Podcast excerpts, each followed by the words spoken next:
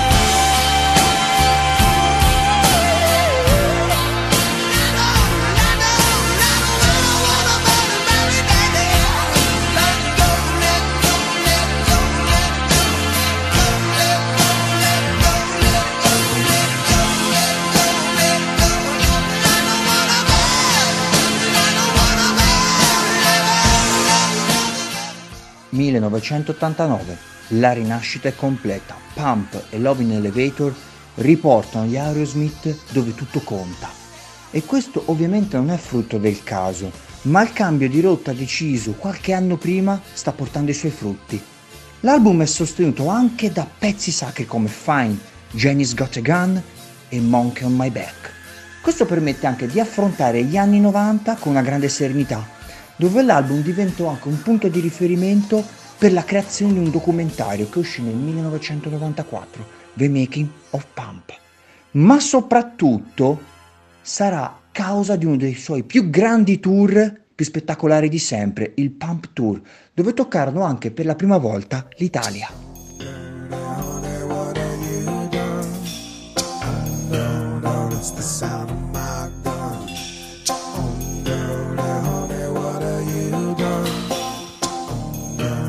The sound.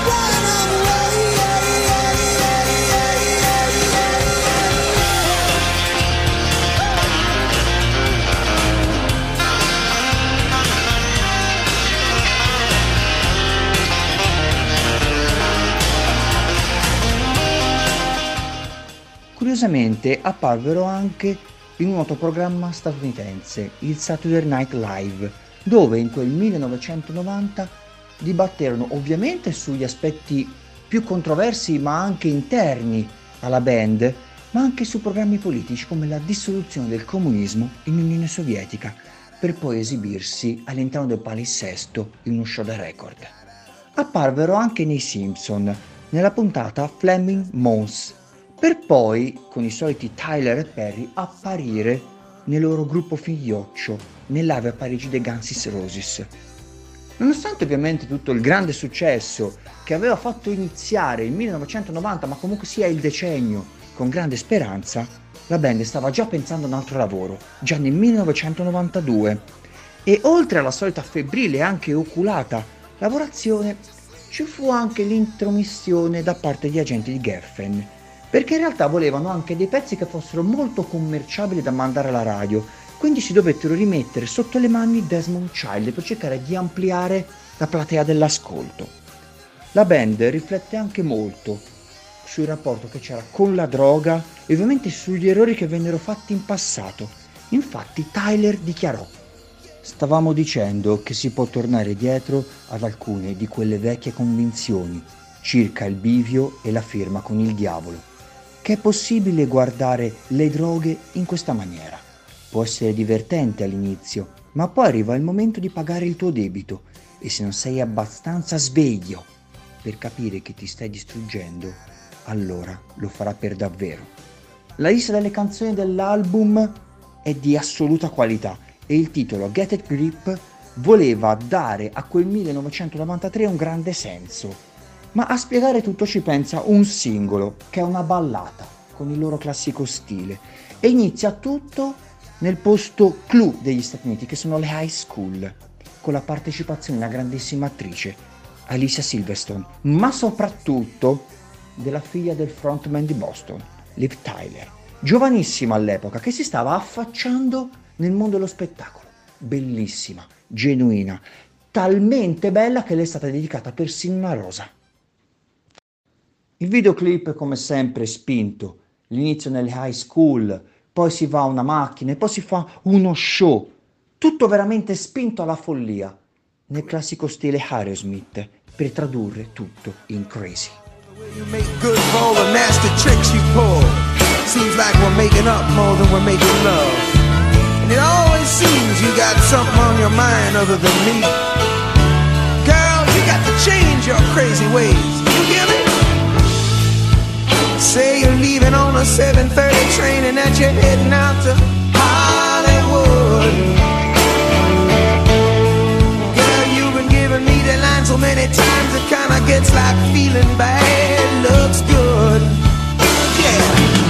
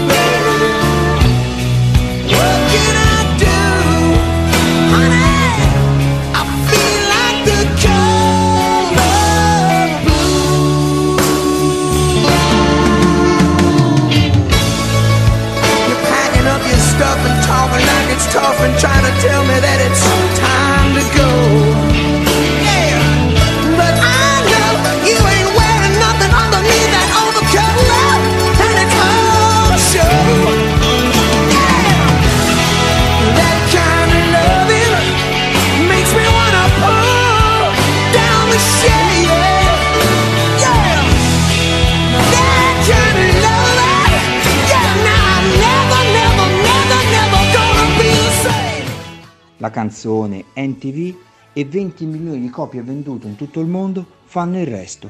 Sembrerebbe tutto positivo, se non che molti critici di musica decisero di mettere l'occhio su questo lavoro come Thomas Hirwine che definì una illusione rispetto a Pump a causa anche dello stile un po' più morbido e Mark Coleman che lo definì come un lavoro che poteva rendere meglio ma soprattutto anche la copertina che venne criticata dagli animalisti perché raffigurava una mucca che veniva trafitta da un orecchino, forse probabilmente un'idea di Tyler.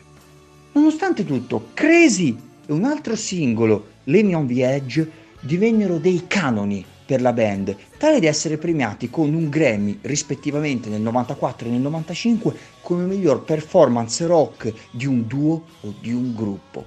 Oltre ovviamente a questi pezzi c'era anche Crying ed Amazing che davano ancora più risalto a tutto, al, al lavoro, al completamento di un'opera ed erano esportabili specialmente per i live, dove Get a Grip Tour non aveva nulla da invidiare rispetto a quello precedente. Loro ormai appaiono come degli idoli per la generazione degli anni 90.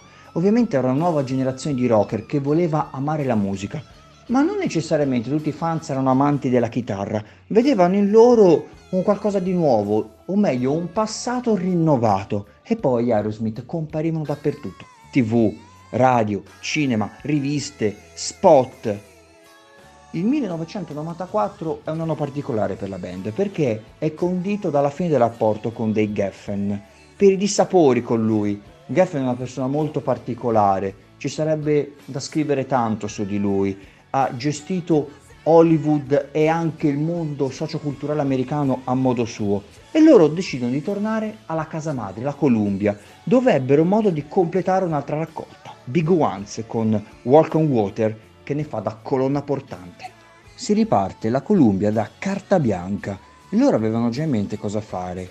Una nuova raccolta, il dodicesimo album di studio, Nine Leaves, che nel 1997 doveva rappresentare un punto di ritorno. E ovviamente si va su una chitarra più spartana, un riff più grezzo, insomma, un ritorno alle origini, ma con la solita voce di Tyler.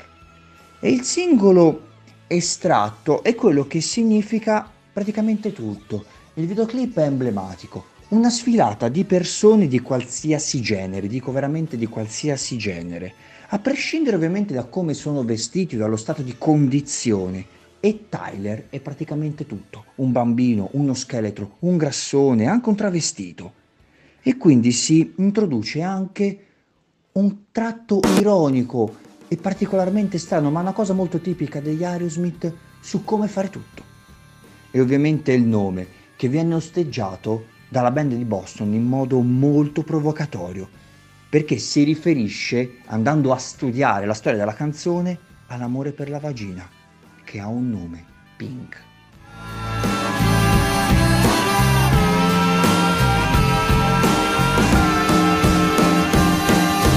Pink, it's my new obsession. Yeah, pink, it's not even a question. Pink on the lips of your lover. Cause pink is the love you discover. Pink as the bing on your cherry. L'album dimostra che gli anni 90 sono il loro decennio, confermato anche dall'entrata della raccolta all'interno della posizione della classifica, precisamente Billboard 200 e ormai sono il marchio rock pop per eccellenza, consolidato con l'ennesimo Grammy alla canzone Pink. Tuttavia, il tour per la promozione dell'album soffrì di due aspetti particolarmente gravi. Il primo, il ferimento alla gamba del frontman di Boston e il secondo, l'incendio alla macchina di Kramer in una stazione di benzina. Però, durante il Nine Lives Tour, venne presentato un pezzo che lanciò la band nello spazio, proprio nel vero senso della parola. Anche perché qui c'è un evento nel 1998 che è il caposaldo fondamentale della band, ma partiamo con ordine. È il 1998, precisamente l'inizio dell'anno. Il regista Michael Bay decide di chiamare a raccolta la band e lui vuole fare un film cult che passerà alla storia, ma ci vuole una colonna sonora di tutto rispetto. Quindi va da loro e gli chiede io voglio fare un qualcosa, produrre un film che deve rimanere nella memoria collettiva del mondo e voi avete il compito di fare la colonna sonora. Gli Aerosmith con il mondo del, della tv e del cinema hanno certa dimestichezza, leggono la stesura e capiscono che va anche un po' modificato il loro stile per renderlo un pochino più accogliente agli occhi di tutti. Sì che cosa fanno? Diane Warren ha il compito di stendere il testo gli Aerosmith lo registrano, ma chi diamo la chiave del videoclip? Scelgono un regista, Francis Lawrence, che sarà poi la futuramente della serie degli Hunger Games. E così partono. Il film di riferimento è Armageddon, giudizio finale, dove Bay ha scommesso tutto, con un cast di tutto rispetto. Bruce Willis, Ben Affleck, Steve Buscemi, Will Patton e soprattutto la figlia di Tyler, che era già apparsa in Crazy ma ora è attrice consolidata. La trama del film è molto semplice. Racconta della Terra che deve salvarsi dallo schianto di un asteroide e parallelamente si sviluppa una storia d'amore tra AJ, Affleck e Grace. Tyler, sotto gli occhi vigili di suo padre, rozzo e burbero, Harry, interpretato da Willis. Il film e la commozione che crea nella parte finale, tutti noi la ricordiamo e sappiamo anche a memoria le parole. Compito mio! Devi badare alla mia bambina adesso. Ecco il tuo compito. ma la colonna sonora che accompagna il tutto a rendere veramente il film un qualcosa di storico. Gli Aerosmith sono all'interno di un hangar con gli shuttle rappresentati dietro, in realtà è un tendone che rappresenta uno shuttle, con davanti una simulazione di un asteroide. E loro appaiono poi in tutte le varie fasi del film, in un mix di musica rock pop e classica che si miscelano fra di loro e si conclude con l'urlo di Tyler padre che si mangia il microfono come sempre. Quindi il rock e la musica classica questa volta si mescolano per salvarci tutti da un disastro con I don't want to miss a thing. I could stay awake just to hear Watch you smile while you are sleeping, while you're far away and dreaming. I could spend my life in this sweet surrender. I could stay lost in this moment forever. Every moment spent with you is a moment I treasure.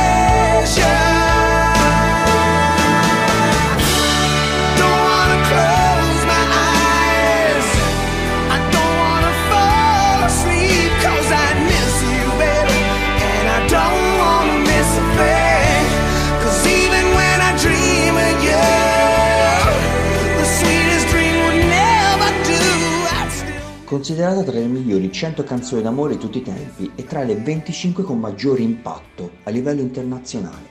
Il singolo lasciò il segno e fu l'apice degli Aerosmith, che si presero la prima posizione in tutte le classifiche discografiche di tutto il mondo, diventando anche un simbolo generazionale, anche se purtroppo, non si sa neanche per quale motivo, vennero nominate anche al Red Sea Award del 1998 come peggior canzone o veramente si può concedere la parola a tutti, i casi della vita. Loro però si godono il successo e raggiungono tra l'altro prima volta per una band rock la Billboard Hot 100 nella prima posizione. Decisero poi di pubblicare anche l'album colonna sonora del film che non è altro che una ristampa di Nine Lives, Armageddon The Album. La fine degli anni 90 è tutta un'ascesa per la band e decisero anche di promuovere oltre alla canzone anche l'album live A Little South of Sanity. Chiusero tra l'altro il decennio con una reunion con un'altra band loro figlioccia, i Run DMC. Il nuovo millennio partì alla grande.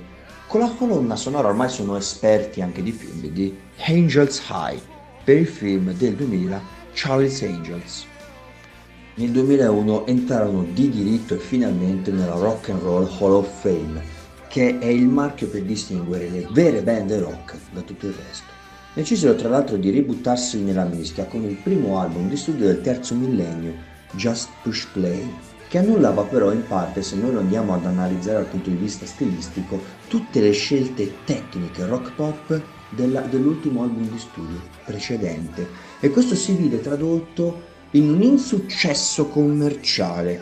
Questo nuovo modo di fare ai fans non piaceva e anche gli Aerosmith se ne resero conto. Tra l'altro il 2001 è anche caratterizzato da una serie di concerti che la band fece in memoria delle vittime dell'11 settembre, la grande tragedia che colpì gli Stati Uniti alla fine del 2001, che purtroppo è entrata eh, nella memoria collettiva di tutti come un, momento cardine della storia dell'umanità stessa. Il 2002 si aprì con la composizione della colonna sonora di un altro film cult che ha fatto sognare l'America, Spider-Man, e la performance ai mondiali del 2002 in Giappone e Corea. Oltre alla promozione dell'album, pubblicarono anche l'ennesima raccolta Oh Yeah Ultimate Aerosmith Hits, dove svetta Girls of Summer, e conclusero l'album con un altro tour con i Ram DMC e completarono l'ennesimo MTV Tour duettando con Shakira e Papa Roach e aprendo i concerti e anche ospiti d'onori per i Metallica, i Limp Bizkit e Janet Jackson. Il 2003 si aprì anche con il grande onore di essere la spalla dei Kiss nel Roximus Maximum Tour e intanto prepararono la loro seconda vendetta. perché l'insuccesso del loro primo album del terzo millennio si stava facendo sentire. Nel 2004 ci riprovarono, questa volta ricambiarono completamente metodo. L'album è Hawking on Bobo ed è una cover degli anni 70 orientata più al blues rock, a un qualcosa di antico per andare a scovare le loro radici. E questo veramente fu una manna dal cielo, loro si sentirono di fiorire perché tutti gli americani, ma anche tutto il mondo, poté ascoltare Baby, please don't go.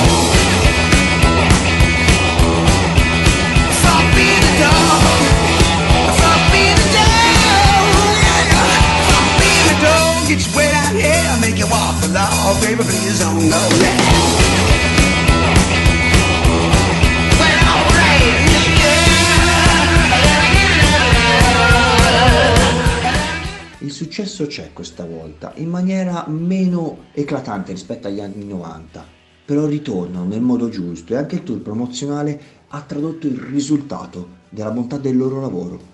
Iniziò però un incredibile rallentamento delle loro attività di studio per concentrarsi maggiormente nei tour in tutto il mondo e anche per far conoscere lo stile Aerosmith alle nuove generazioni e anche per partecipare anche come guest star nei vari concerti di altri tantissimi gruppi, nuovi e vecchi.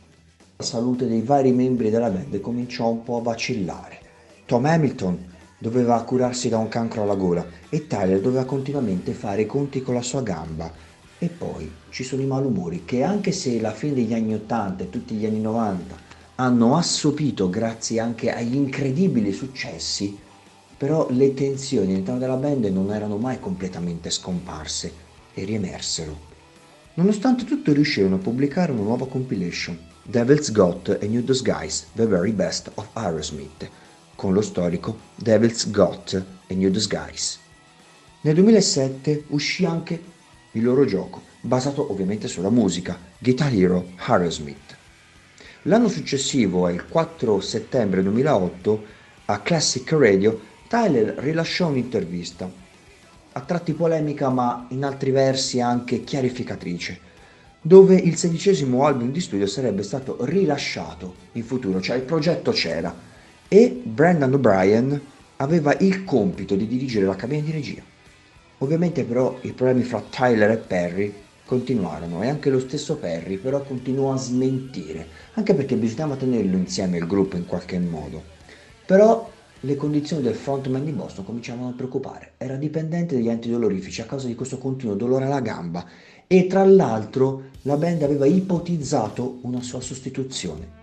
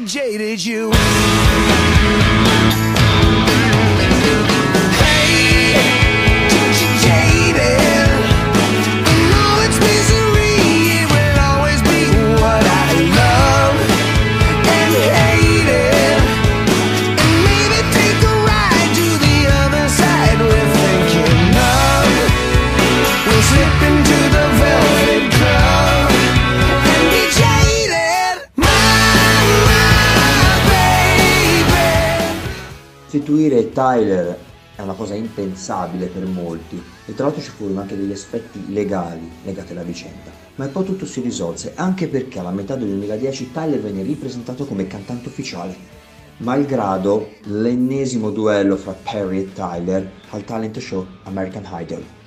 Però questa reunion venne inoltre riconfermata per il tour in Sud America, ma diede finalmente inizio ai lavori per il loro nuovo album di studio a metà del 2011 e la lavorazione avviene sempre sotto il solito stile Aerosmith, molto febbrile, veloce e anche ardua. L'album finalmente uscì il 6 novembre 2012 con un titolo emblematico, Music from Another Dimension. Per Joy Kramer l'album era proprio nella loro vecchia old school e Tom Hamilton dichiarò a riguardo. Sì, la grande novità è che abbiamo fatto una reunion con decisioni strategiche con il nostro produttore Brandon O'Brien. Era da un po' di tempo che volevamo lavorare con lui. Le cose si stanno evolvendo e adesso abbiamo imbeccato la, so- la corsia di sorpasso. Abbiamo trascorso un giorno dove tutti si sono messi ad ascoltare le canzoni e le idee degli altri. Nelle prossime settimane inizieremo a essere più selettivi con le cose che abbiamo. Già si iniziano a vedere dei risultati che prendono forma Joy è sopravvissuto all'operazione al ginocchio e si sente che, mentre era fermo, ha suonato di continuo, ha suonato un sacco. Così il nuovo progetto ha delle basi solide su cui partire e ha il benestare sia della nuova casa discografica che di Bernard O'Brien a partire e anche la pazienza dei fans è finalmente ripagata con il rilancio e anche grazie alle mani di Jack Douglas tutto venne tradotto anche in un singolo che veramente spiega l'entrata negli anni 10 della band, con qualcosa veramente di leggendario, ma anche per piccoli. Legendary Child.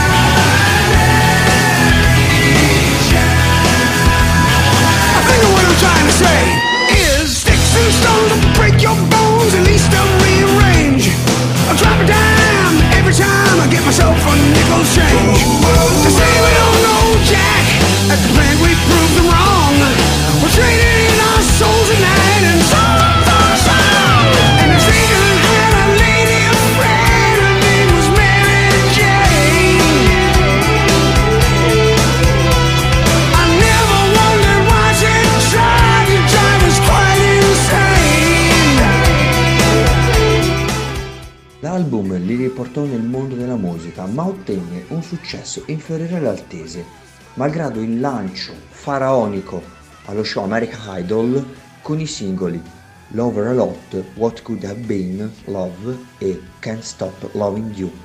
Però il tour promozionale si fece sentire, fu molto particolare, anche e soprattutto per il titolo, come lo definì Tyler, Global Warming Tour, nella durata di due anni, dal 2012 al 2014.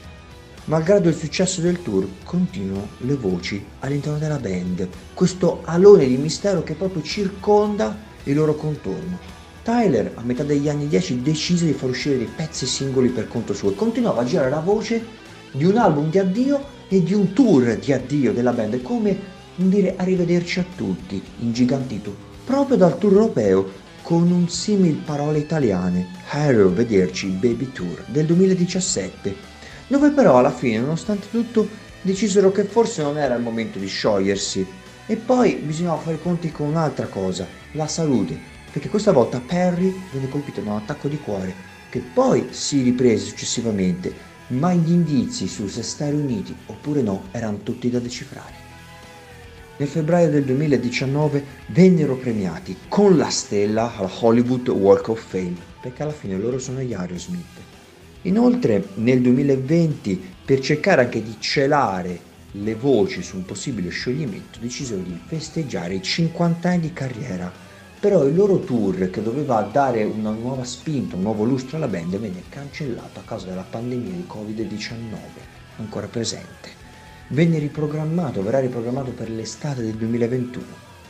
E come rispose poi Brad Whiteford, altra celebre voce autorevole all'interno della band, che venne intervistato da Steve Gorman, dichiarò Non so cosa faranno loro, non me ne importa, perché in fin dei conti non sono interessato a nient'altro che al futuro della band.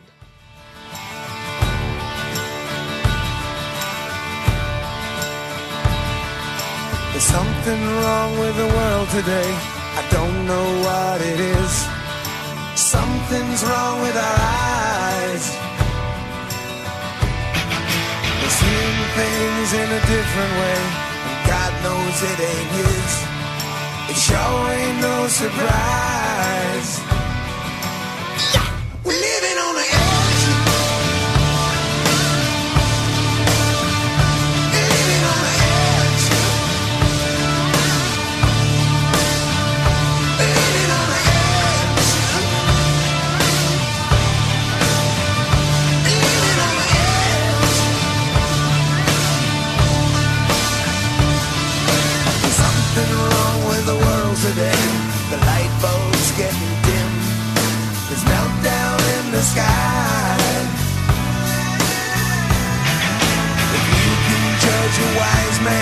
by the color of his skin.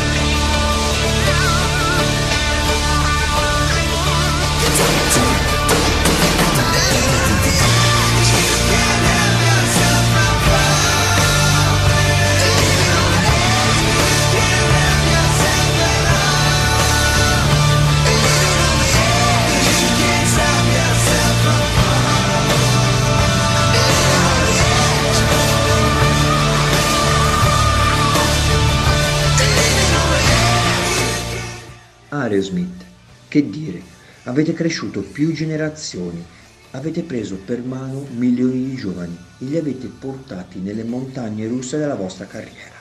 150 milioni di dischi venduti in tutto il mondo certificano la bontà del vostro lavoro e anche il vostro rapporto speciale con il cinema e anche il fatto di essere al secondo posto come le migliori rock band americane di tutti i tempi. Fate voi. Avete i vostri fedelissimi fans e avete anche suonato duro e continuerete a suonare duro pezzi stratosferici. Il vostro modo anche di fare musica scenografica, attenta e anche quasi poetica completa il vostro capolavoro.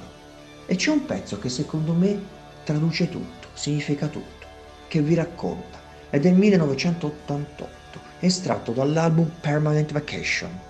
È il modo estremo anche di descrivere il vostro gusto e soprattutto anche i gusti delle persone, il modo di fare delle persone.